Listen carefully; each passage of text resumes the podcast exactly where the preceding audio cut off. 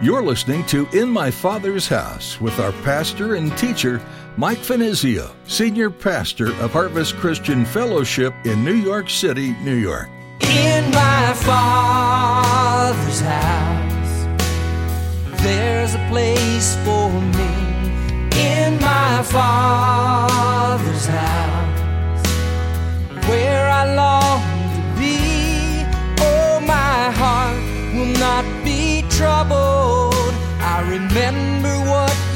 said.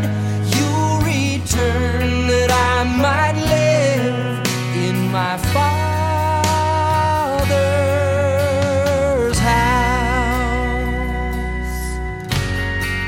The true church, the ecclesia, which is translated church, we are the called out ones. The word ecclesia, which is translated church, literally means the called out ones, and that's who we are as members of Christ Church. We've been called out by the Lord, are to live separately from the world. Without getting too graphic, the definition of a harlot is someone who takes a beautiful thing that God created for the purpose of reproduction and the expression of love in marriage and perverts it to fulfill their greed and lust. In the book of Revelation, we're warned of a worldwide organization who's described as a great harlot. As Pastor Mike will suggest in today's message, this very well could represent a global mainstream church who's taken what God has designed and perverted it to satisfy the desires of men. Now, here's Pastor Mike in the book of Revelation, chapter 17, as he begins his message The Great Harlot.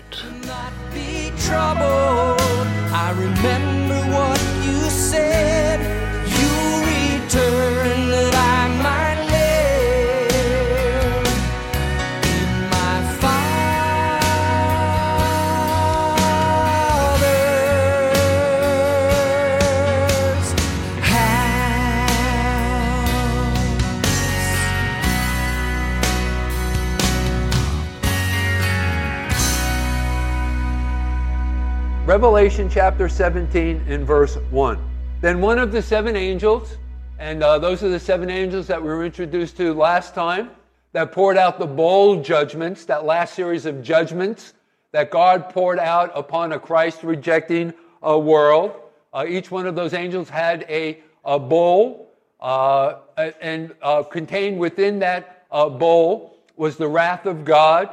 And with each angel stepping forward and pouring out the contents of that uh, bowl, there was a corresponding cataclysmic event that took place upon the face of the uh, earth. And so that's the reference to those angels who had the seven bowls.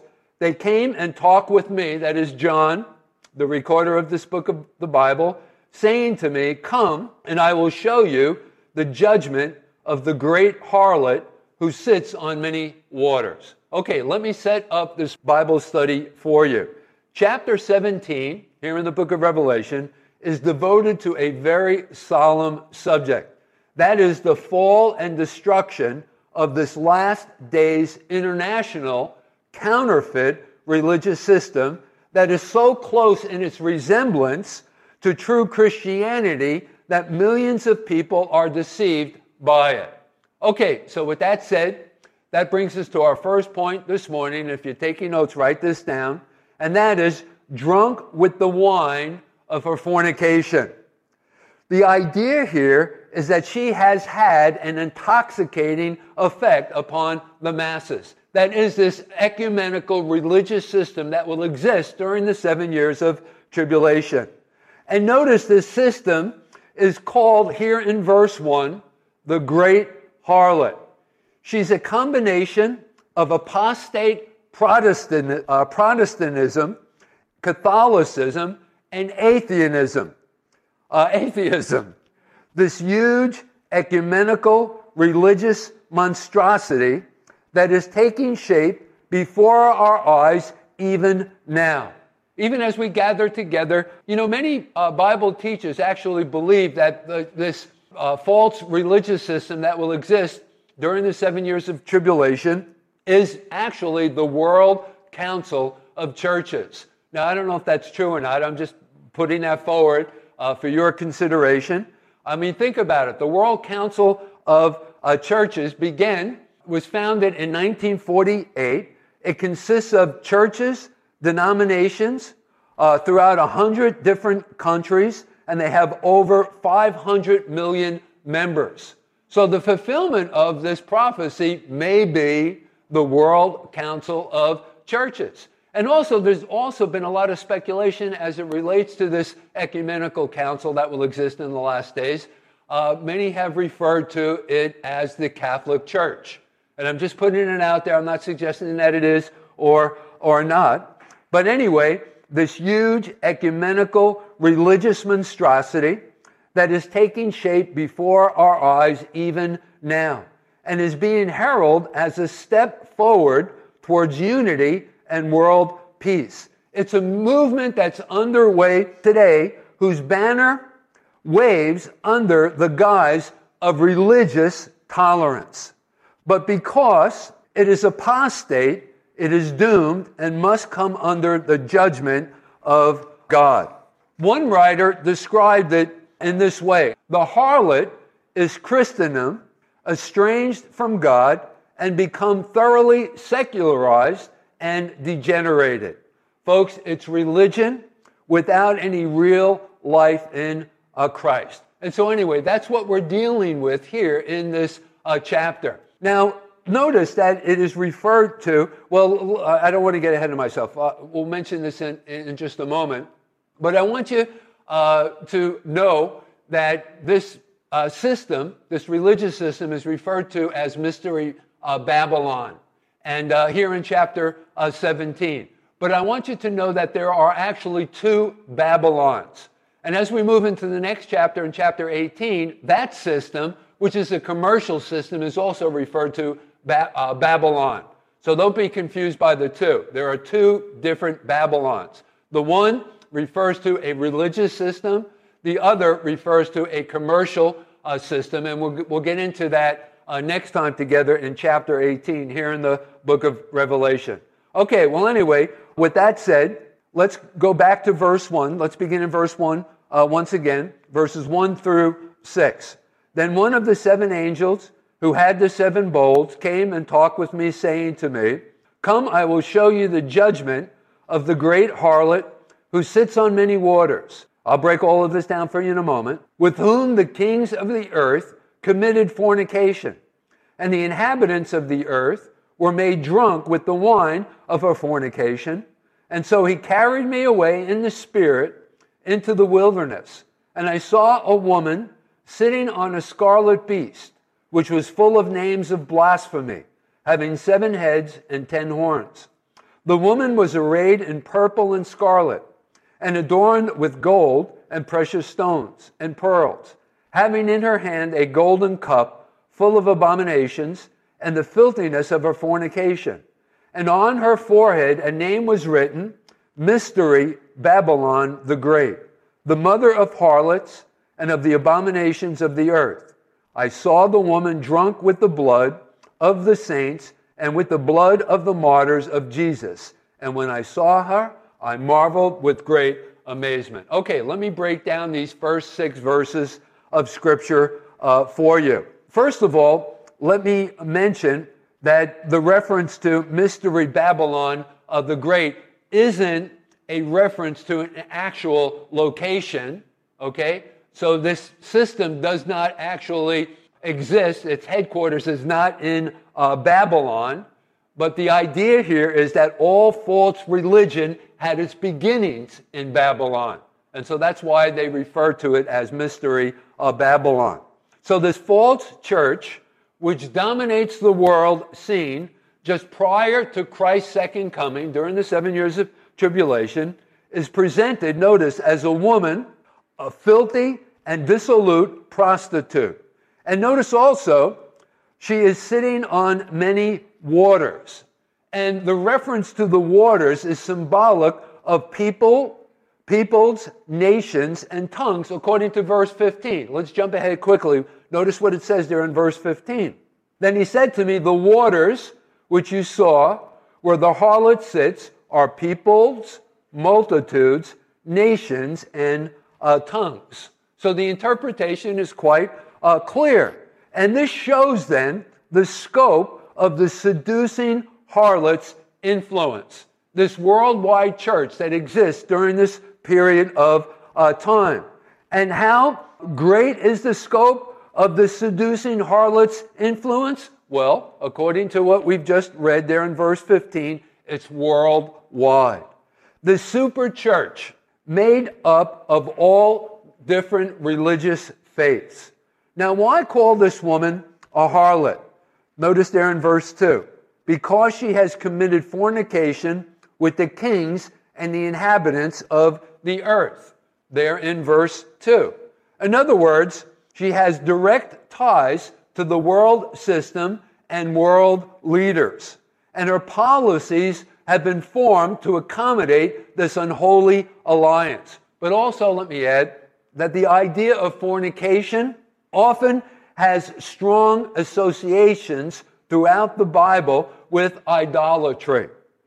Now, on the other hand, in complete uh, contrast, I want you to think about this. The true church, the ecclesia, which is translated church, we are the called out ones. The word ecclesia, which is translated church, literally means the called out ones, and that's who we are as members of Christ's church. We've been called out by the Lord, are to live separately from the world. And we're never to surrender our Christianity, our principles, for the sake of unity, money, honor, position, or for that matter, anything else. We can never compromise with the world.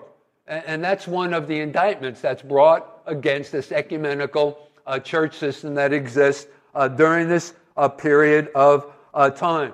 In 1 John, in chapter 2, in verse 15, there we are exhorted by John do not love the world or the things in the world. And so this harlot professes to be God's church over the earth, and her doctrines, her views, and practices have an intoxicating influence over the minds of the people. And worldwide, the populations have bought into the tenets of her brand of false faith. And under the sanction of her assumed authority, she is able to keep the nations in her uh, power. And listen, God's inerrant, infallible word for all rule and conduct has no place in this false religious uh, system.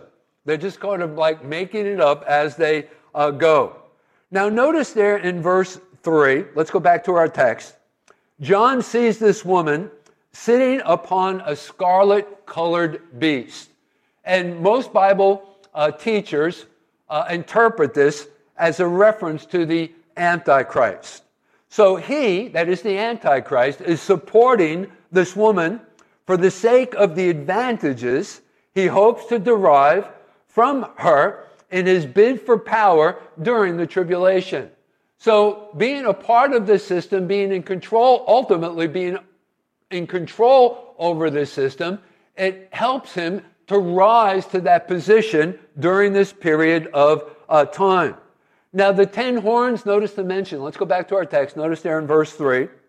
Notice the mention of the ten horns. I believe that that represents the ten confederated uh, kingdoms uh, that will exist. This is a reference to the final world uh, empire that will exist uh, just prior to Christ's second uh, coming.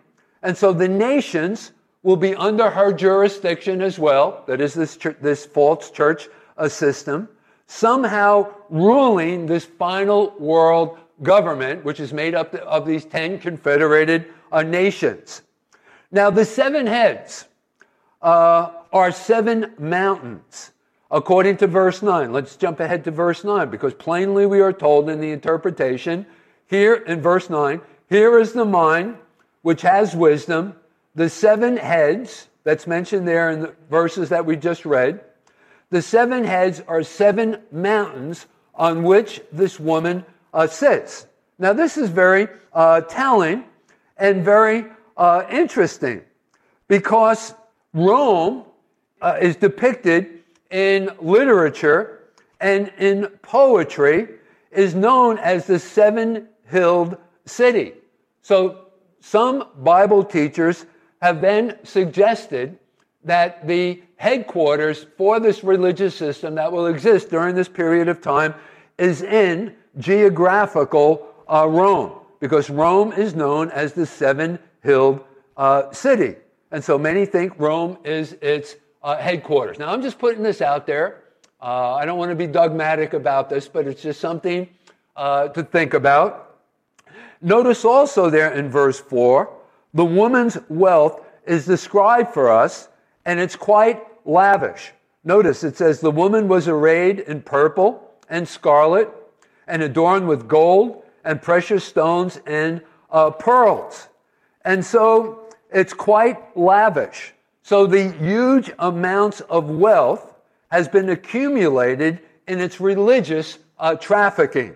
Listen, the major religious denominations are not poor by any means. They have large holdings in real estate, stocks, cash, and art.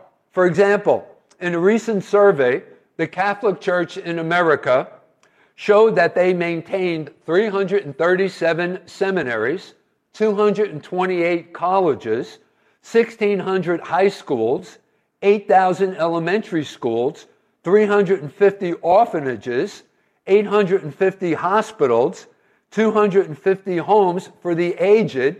They have an annual operating budget of 170 billion dollars a year. And, uh, and that's, that's only in the United States of America. You know, I remember uh, years ago when my youngest daughter, Jessie, uh, studied abroad in Italy, and we were visiting her there while she was uh, uh, in one of her uh, semesters. we visited Rome, and we actually went to the Vatican. And one of the corridors that actually led to the Sistine Chapel was adorned with all of these tapestries. And so they, you know, they had all of these uh, uh, different people uh, leading people around and, and speaking about some of the artworks that adorn this uh, vestibule and, and some of the hangings. And, and they were suggesting that one of the tapestries, and the, and the whole corridor was lined with tapestry after tapestry after tapestry, and they were telling us the worth of each tapestry were worth millions of dollars. And, and, there, and, and again, the place was just lined with tapestries.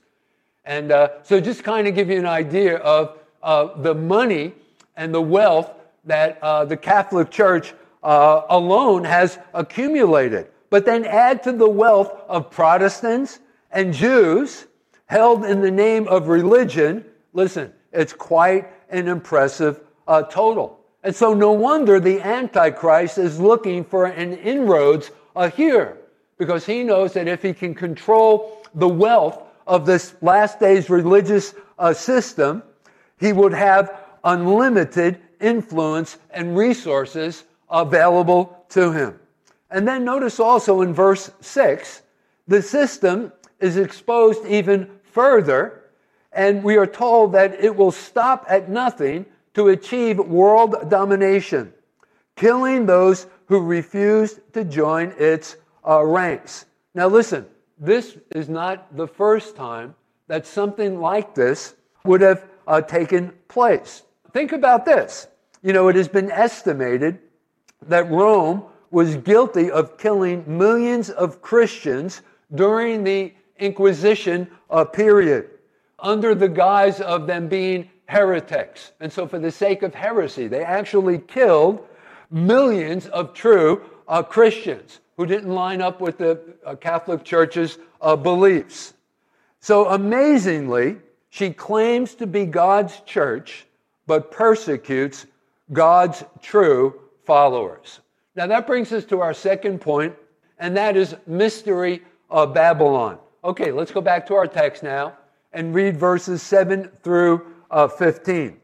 But the angel said to me, Why did you marvel? I will tell you the mystery of the woman and of the beast that carries her, which has the seven heads and the ten horns. The beast that you saw was and is not, this is the Antichrist, and will ascend out of the bottomless pit and go to perdition. And those who dwell on the earth will marvel, whose names are not written in the book of life. And I want you to take note of this. And I believe that this is another reason why that we can uh, be confident that the church is not going to be here during the seven years of tribulation. Why? Because your names have been written in the Lamb's book of life. You see, only those whose names are not written in the book of life will be deceived by this system and by the Antichrist. So, this is just another reason why I believe, you know, as we've been moving through the book of Revelation, I've given you numerous reasons why I believe that the church is not going to uh, be here during this time. So, again, whose names are not written in the book of life from the foundation of the world. When they see the beast that was and is not and yet is, the Antichrist. Here is the mind which has wisdom. The seven heads are seven mountains on which the woman sits. Again, possibly uh, a reference to Rome. There are also seven kings. Five had fallen. I'll explain this to you in a moment. One is, and the other has not yet come. And when he comes, he must continue for a short time.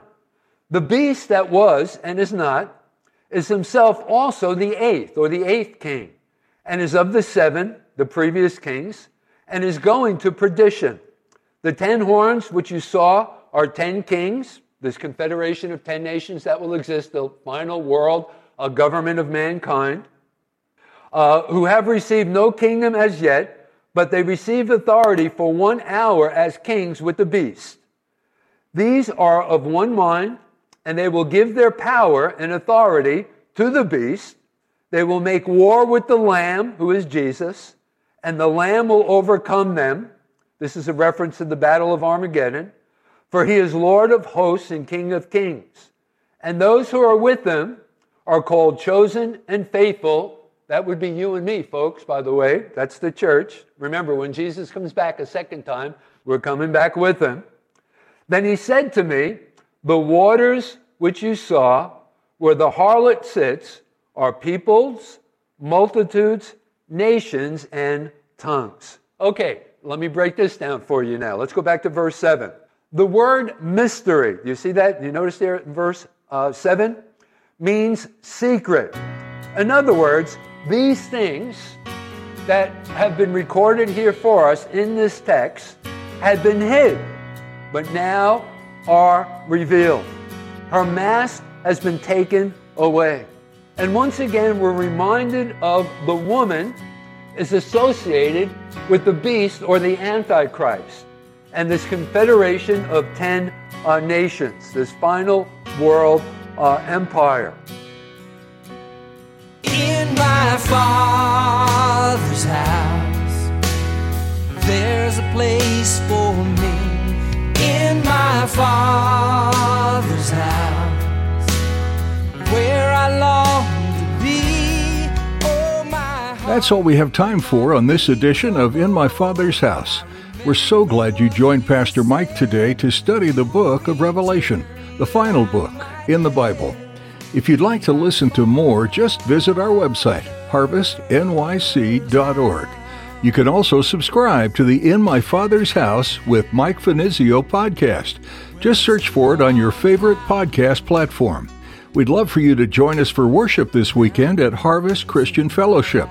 We meet at 11 a.m., and you can reserve your seat online by clicking on Contact at harvestnyc.org. We're located in Midtown Manhattan, and there's easy access from Port Authority on 42nd and Penn Station on 34th. If you're not in the area, or if you're just unable to attend in person right now, we'd still like to have you be a part of our time of studying God's Word. We're live streaming our services each week, and you can connect on our website. Again, that's harvestnyc.org. If you'd like to catch up with previous messages, check out our services through our Vimeo link, or you can connect with us on Facebook or Instagram. Links to all these are available at our website, harvestnyc.org. Before we end our time with you, we'd like to give you the opportunity to partner with us in this ministry. Would you prayerfully consider financially supporting In My Father's House? Donations of any size can be made securely on our website, harvestnyc.org. Thanks for praying about this, and thanks for joining us today on In My Father's House.